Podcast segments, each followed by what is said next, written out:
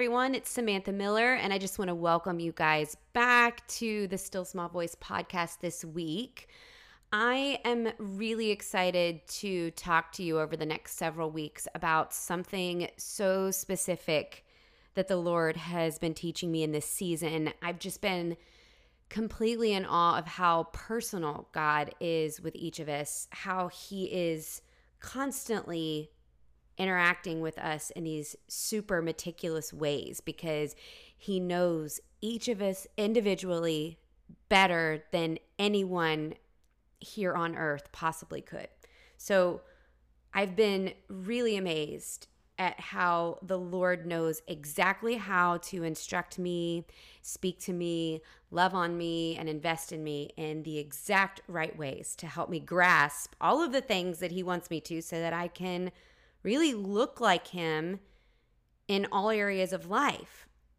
And the truth is that he longs to have this type of relationship with all of us. So, my podcast over the next several weeks is on this exact thing relationship and the pursuit of intentional relationships with the Lord and with others.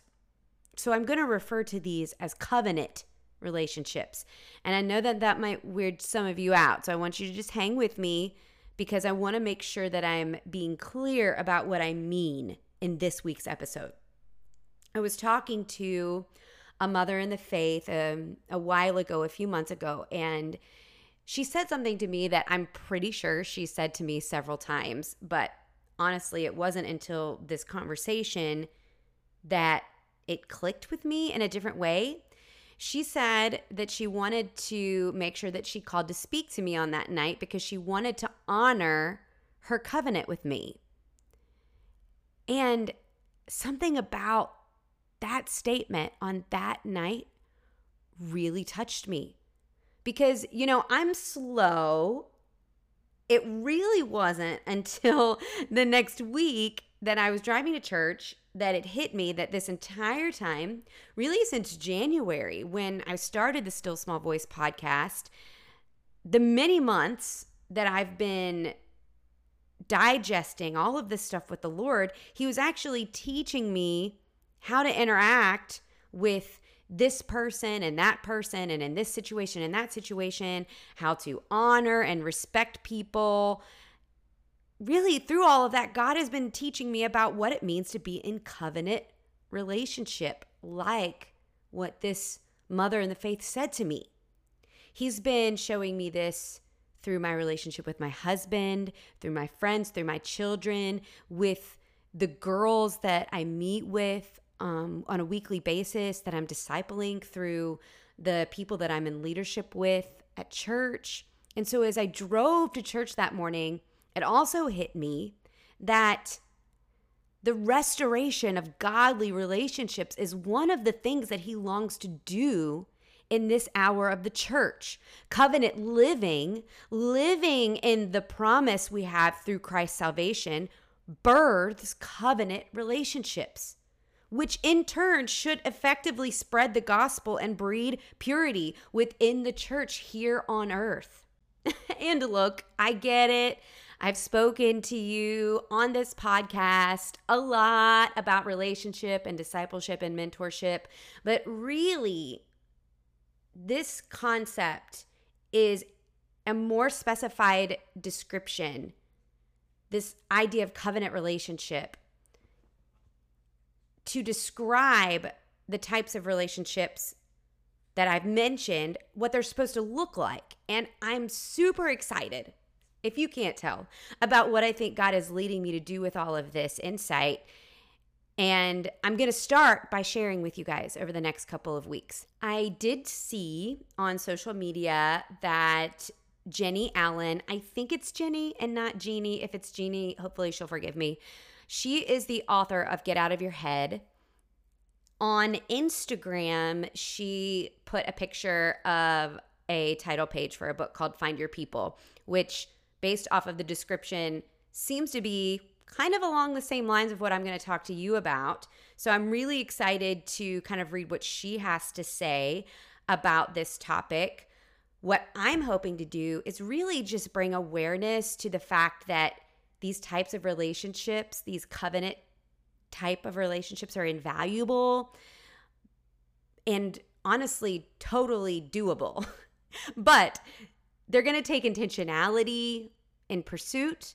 It's going to take sacrifice. And honestly, it's going to require some healing of us before we even enter into them.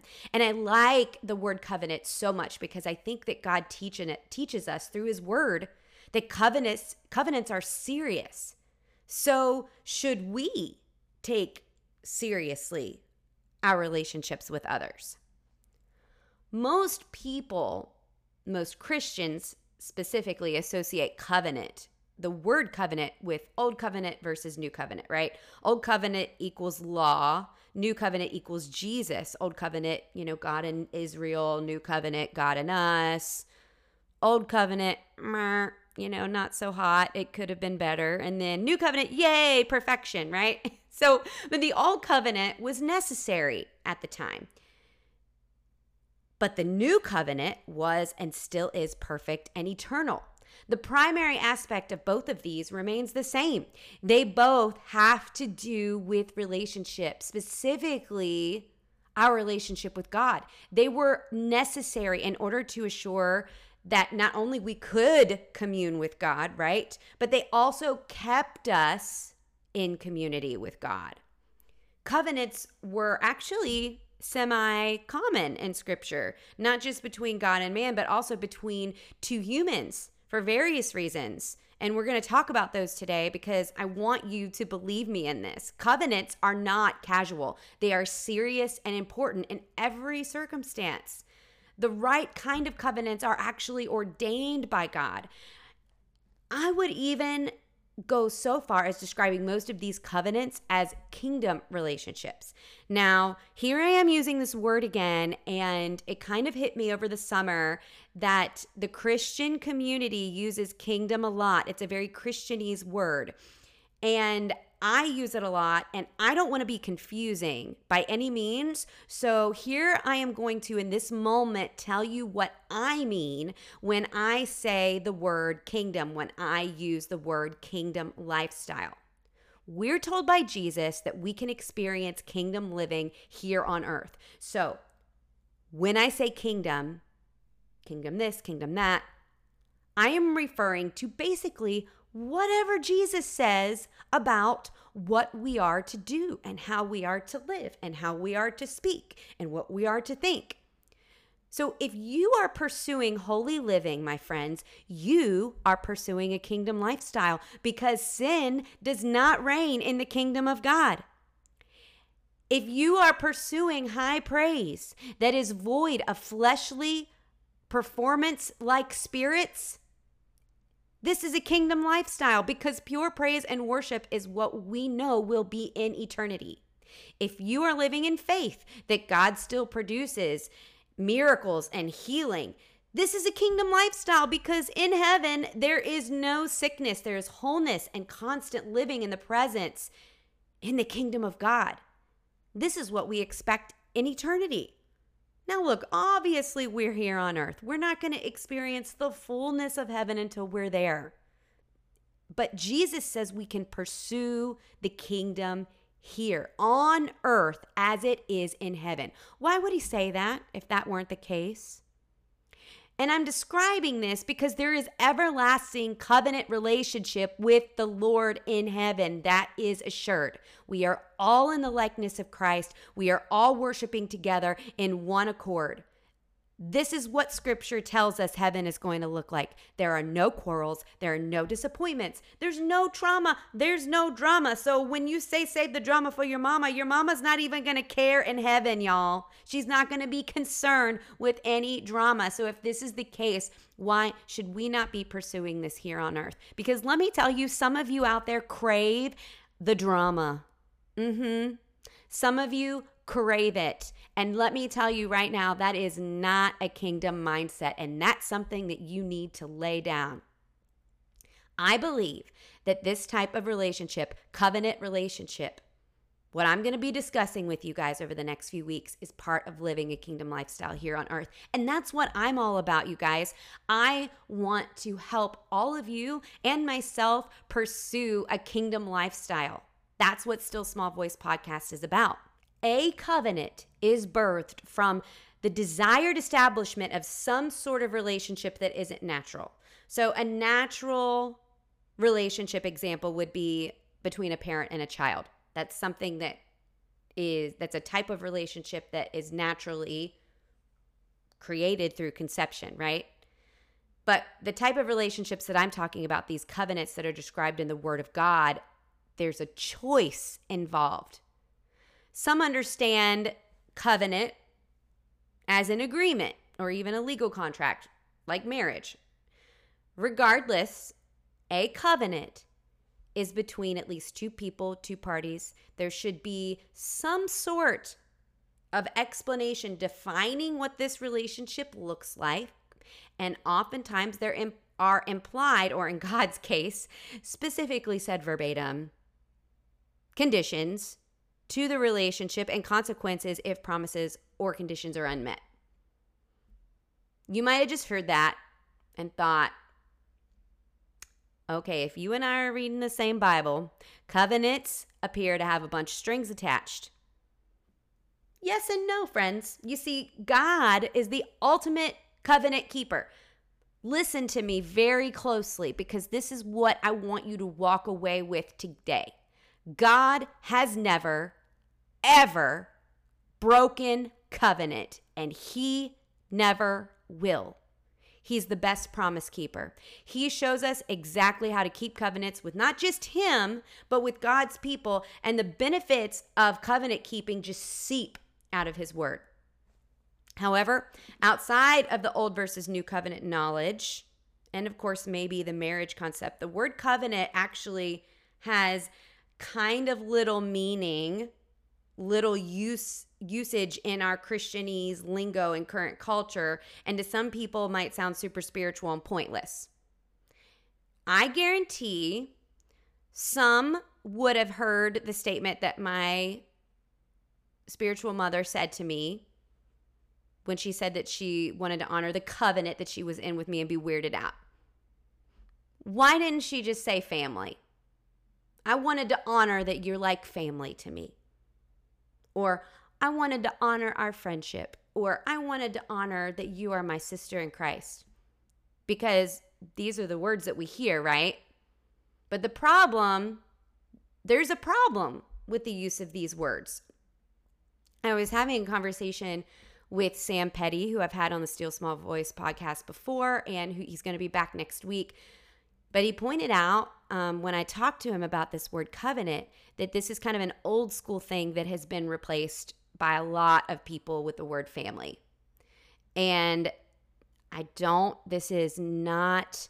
This is not a bashing. I just want to make sure that I'm clear. But there are a lot of churches that use the word family in their mission statement family, friend, brother, sister. I get it. These are common words in our language. Covenant is not. But when you say, when your church says to people, we are family here at X church, okay, I'm going to use my church as an example. We are a family here at All People's Church. What does that even mean? I know what it's supposed to mean, but what does that actually mean? And how do people know that you actually mean it? So let's do a little hypothetical here for a minute. You use the word family in your church, okay? You've got someone in the back who hears the word family and that makes her super uncomfortable because what it does is it triggers a thought process reminding her of the fact that someone in her family who was supposed to love her like family actually physically or sexually abused her. Or hearing the word family reminds her of the fact that her parents were divorced. That's what family means to her. Or what about another person who hears the word family and she's thinking of the fact that she hasn't heard from her children in several years? Let's let's talk about brother and sister, all right? So you you could have someone in your church, your brother in the back who who hears the word brother, him him being referred to as brother and he he gets super super uncomfortable because he thinks about how anyone who has ever been close to him like a brother has actually abandoned him or betrayed him. What about the whole friend thing? Okay. Um, same kind of concept. You hear friends. To some people, friendship means going and hanging out with a bunch of people on a Friday night and getting wasted. We don't have a good definition in our current culture about what these mean. They, their meanings have been completely destroyed. So ultimately, when we hear these words, when we hear family, friendship, brother and sister, to a lot of people, they don't really know what we mean. And really, what they're doing is they're inciting surface level relationships. So, this is the problem. This is why, when a mother in the faith said to me that she wanted to honor her covenant with me, it meant something. It meant that our relationship was something holy, something faithful, something constant, something that would ultimately point me to Christ.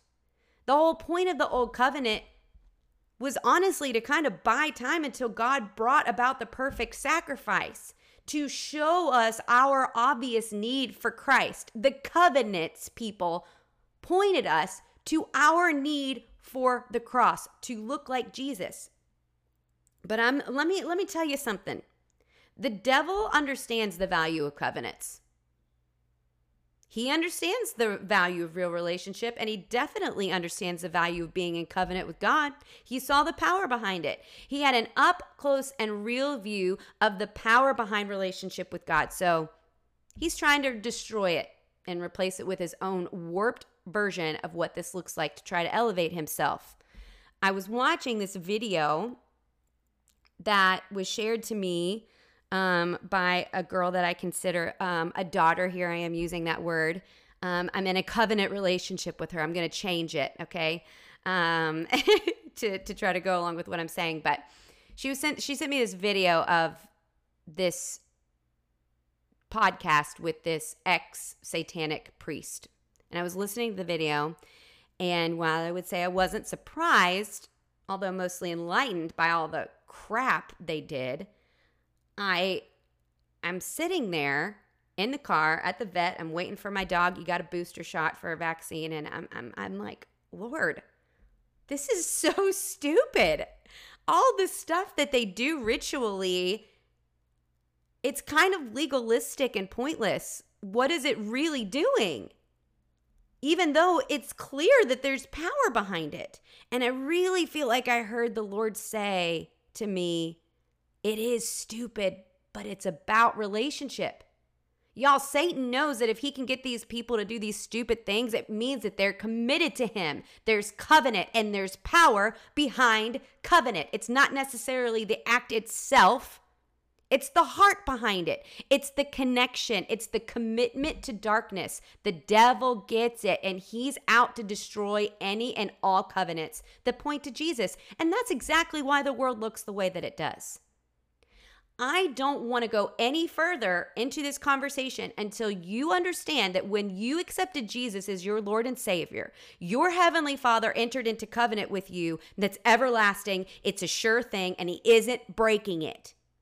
If God, the perfect creator, the holy, righteous God, can enter into covenant with wretches like us and keep his word, we can do better at representing that in our relationships with other people. Period. So I want to end the podcast today by pointing you to the scripture because I think that's super important so that you can understand, so that you can taste and see the reality of what the word teaches about covenant. So let's consider the covenants of the Old Testament that God makes with specific people. God makes covenants with, made a covenant with Noah, right? Abraham, Moses, the Israelites, David. Okay, these are the ones that I'm going to mention today. We're going to use Abraham as an example. God enters into covenant with Abraham, Genesis 17, right? Abraham's 99. God appears to him and says, I'm making covenant with you, guaranteeing you countless descendants if you serve me blamelessly. Just as a reminder, this is after the Ishmael fiasco, okay? God says he's going to change his name to Abraham, tells him that he's going to father many nations. He uses the word everlasting. throughout generations to describe the impact that he's going to have. So there's not even implication here. God literally says he's going to establish this through Abraham and it's going to last forever. He then goes on and says he's going to change Sarai's name to Sarah and that she's going to be a mother to many nations. And at what point, at what what happens here, people?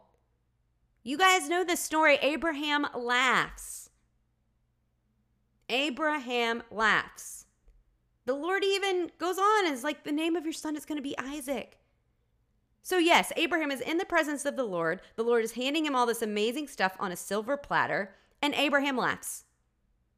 And Abraham continues to be dumb and asks God to, and look, I, I, Abraham, I want to honor him. He, he, everything, this was dumb. It's okay for us to acknowledge that this was stupid. This is in no way, shape, or form to dishonor Abraham. I'm quite sure that if he were alive today, he would look at us and say, yeah, this, this is pretty dumb.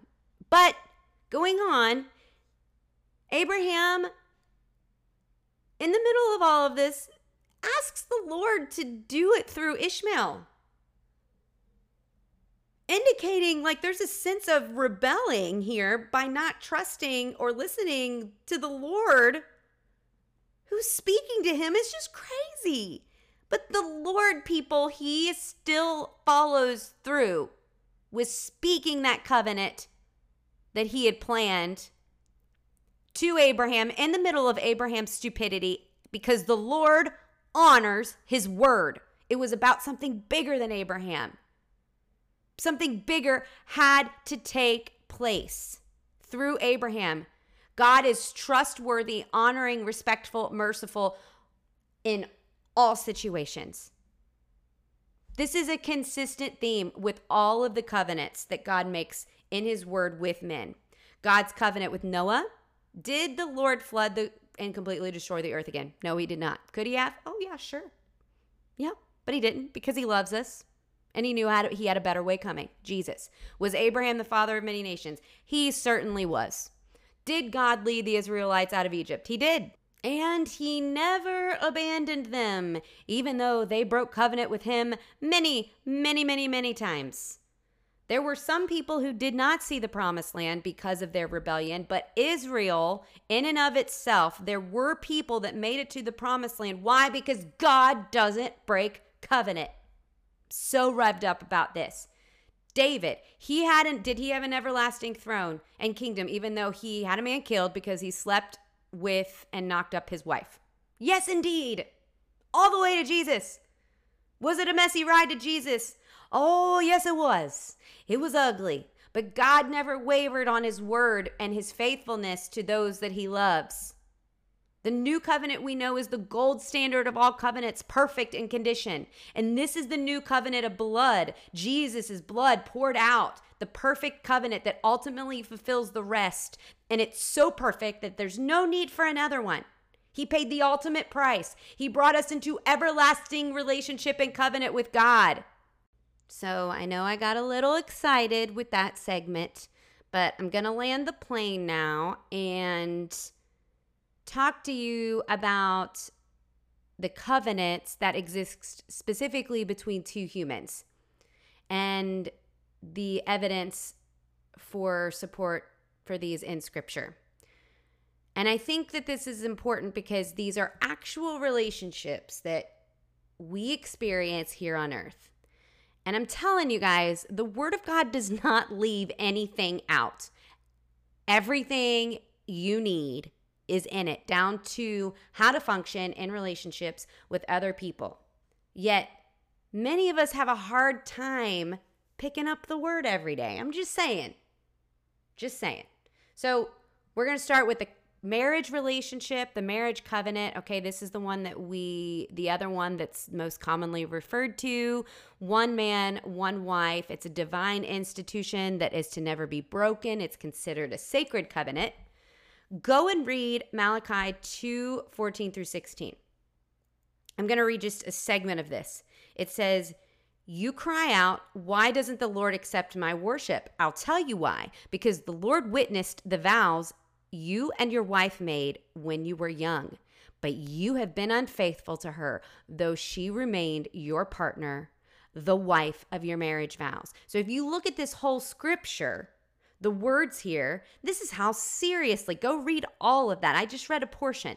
The Lord takes marriage and the marriage covenant seriously. He says in this scripture he hates divorce and that this worship is unacceptable because of how poorly the wife is being treated in private. I would dare say the reverse is true for how poorly a woman treats her husband in private.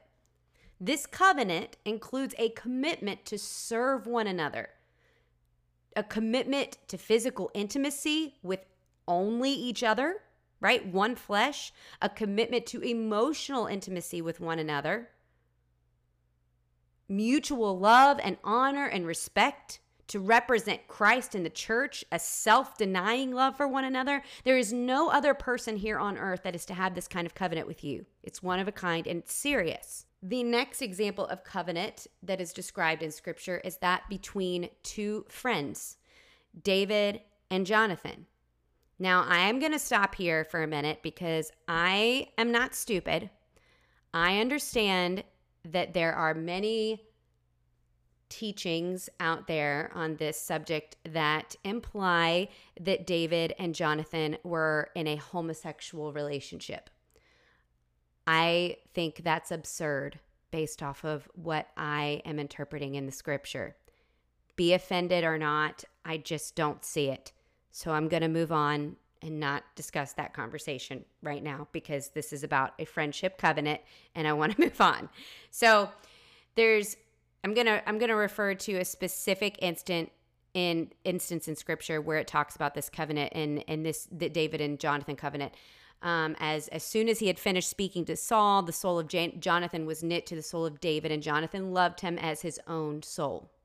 Saul took him that day and said that he would not return to his father's house. And Jonathan made a covenant with David because he loved him as his own soul. And Jonathan stripped himself of the robe that was on him and gave it to David and his armor and even his sword and his bow and his belt. I want you to remember that scripture for later for next for for a few weeks when we we circle back around to this to this conversation. Jonathan and David had a special commitment to serve one another. They were committed to support and honor one another, to love one another as, as oneself. And I feel comfortable saying they were even committed to interceding for each other, going to bat for each other, um, at no concern of a personal loss. I mean, Jonathan took personal loss to support David and honor his friendship with David. And there's evidence of this in scripture at a cost of a relationship with his father there was obviously enjoyment in this relationship, enjoyment of company. Um, and I think it's really important to note from this scripture that I just read that we're going to circle back around to later that Jonathan recognized David's authority and anointing. And David recognized Jonathan's gifts of loyalty, kindness, and discernment. And they elevated one another honoring each other's gifts. This is not just an average friendship. In fact, there are no relationships mentioned quite like this one in Scripture. This is how rare this type of covenant friendship is. These are two people that loved each other deeply and we're guided by the Lord in every step. Ask yourself a question Do you have any friendships that model this? The last covenant relationship between two humans that I want to discuss that I've talked about before at length is the mentorship discipleship covenant. And I think it's worth mentioning again, but I do want to say that the word covenant is never used in correlation with this type of relationship in scripture. I just want to be clear. I don't want any of you to think I'm making stuff up. I believe that there are various levels to discipleship, as we've discussed in other podcasts. And I think that this type of discipleship and mentorship is really just walking intently with another person. It's not about just learning a skill. Um, it's it's it's about walking with a person to learn how to look like Jesus and navigate the calling on your life. I believe we have examples of these types of relationships, re- these type of covenant relationships in scripture, even though it doesn't say it explicitly. I think Elijah and Elisha is an example, and then Paul and Timothy. And I think so, I think it's implied. I also think about the scripture in Hebrews where it says, Remember those who led you, who spoke the word of God to you, and consider the result of their conduct and imitate their faith. That's the kind of relationship that I'm talking about here. And it becomes implied to me through scripture that covenant is necessary in order for these relationships to be done right because these types of relationships are often abused and just not understood. I certainly didn't understand it until recently. This whole spiritual father, spiritual mother thing are buzzwords in Christianity that I didn't hear, and really honestly, until 2014, if I'm being honest. But these relationships are precious and holy and important and they should not be entered into lightly, which we know because there's a level of honesty and vulnerability and teachability involved. And I'm starting to see just how vital it is to have this type of relationship and the understanding of what this looks like for protection of all parties involved. So Paul and Timothy, right? We we can gather evidence from Paul and that he's in this type of relationship based on how he speaks of Timothy. He refers to him as a son, um, refers to him as having a like minded commitment to serving God. He always uplifts and speaks highly of Timothy and evidently really took the time to teach him and trusted him and empowered him through through ministry. And you can see throughout scripture that Timothy's relationship with Paul grew and evolved. There's a really great article that I read by Rick Warren where he describes the relationship of Paul and Timothy as having three phases parenthood, pace setting, and partnership, each one leading Timothy to more maturity and independence, and even eventually co laboring with Paul. All three of these phases, though, required a close covenant like relationship. Otherwise, Timothy wouldn't have known how to mature into things of God. So when when I say to you, my house is open to you. If we're home and you want to come by, you know, call just to make sure we're here first, but you're welcome anytime. That's what we're trying to do with you. If you don't want to hang out with us, that's one thing, but but when you're when you've got someone in the faith offering you that kind of relationships, that that's what they're they're trying to pursue with you. And my honest experience, as I have shared before, is that many of these relationships are difficult to commit to, and many of them die in that first phase. But it's because there are really unmet or unsolidified expectations because the covenants are not explicitly set with those when you enter into someone with that. And I know that I, when I first, the first time I entered into this kind of relationship with someone, um, I I completely failed at this. I didn't communicate clearly. I just kind of brushed things aside. I let fear of man kind of overtake me and it really kind of destroyed me a little bit. It really it really made me doubt my calling and all kinds of stuff. And I know that some of you might be hearing this and again think, well, this is quite legalistic and having a relationship with boundaries like this, you know, I don't really want to be in a relationship with strings attached. And hey, if that's the case, then then you know maybe this kind of relationship isn't for you yet. But I'm telling you, it's it's really important. Although we have seen it abused, but the abuse happens in these type of relationships when the terms of the relationship of this mentor, you know, father, mother, son in the faith relationship, when these terms are not connected to the growth of the one being disciple, but instead connected to the mentor lording or controlling the disciple from a place of pride or even trying to replace God in their lives. Uh, uh, uh, a daughter today said to me some we were talking about a totally different situation and she was like this is what happens when you create an idol out of your mentor this this kind of relationship when it's done well and right is when the terms are designed to point the other person to God and to look like God. Discipline is biblical, but discipline is not abusive. And I will promote these kind of things for the rest of my life because I didn't know how valuable they were until just now. And I think that it is truly an honor to walk with someone in this type of covenant relationship. But here's the thing many of you are going through life without intentional relationships with anyone. all of your relationships are surface level. If your earthly relationships are surface level, what is your relationship with like like with the Lord? Because I believe we can learn a lot about what our relationships look like with the Lord when we really look at what our earthly relationships look like. So, I know that this was a lot of teaching in this podcast, but the point of doing it is to show you that there's something to this whole covenant thing. There's something holy and beautiful about representing Jesus in every aspect of your relationships with others. There's something special about walking intently with other believers to pursue the Lord's heart through your relationship. It means you have accountability and unity. There's power in this kind of living. However, Next week, I'm going to be joined by Samuel Petty, and we're going to discuss the survivalist mindset and the orphan spirit. Because the truth is that some of you are completely terrified of having relationships like this with other people because you've been so hurt. So, I don't want to practically walk through with you what this looks like until you can get some healing and break down some walls. As always, thanks for listening. Please remember to tune back in next week as we continue this conversation. And I think it's going to be awesome. A lot of you are really going to be in position to receive some healing and ministry from the Lord. Now hear my still small voice speaking truth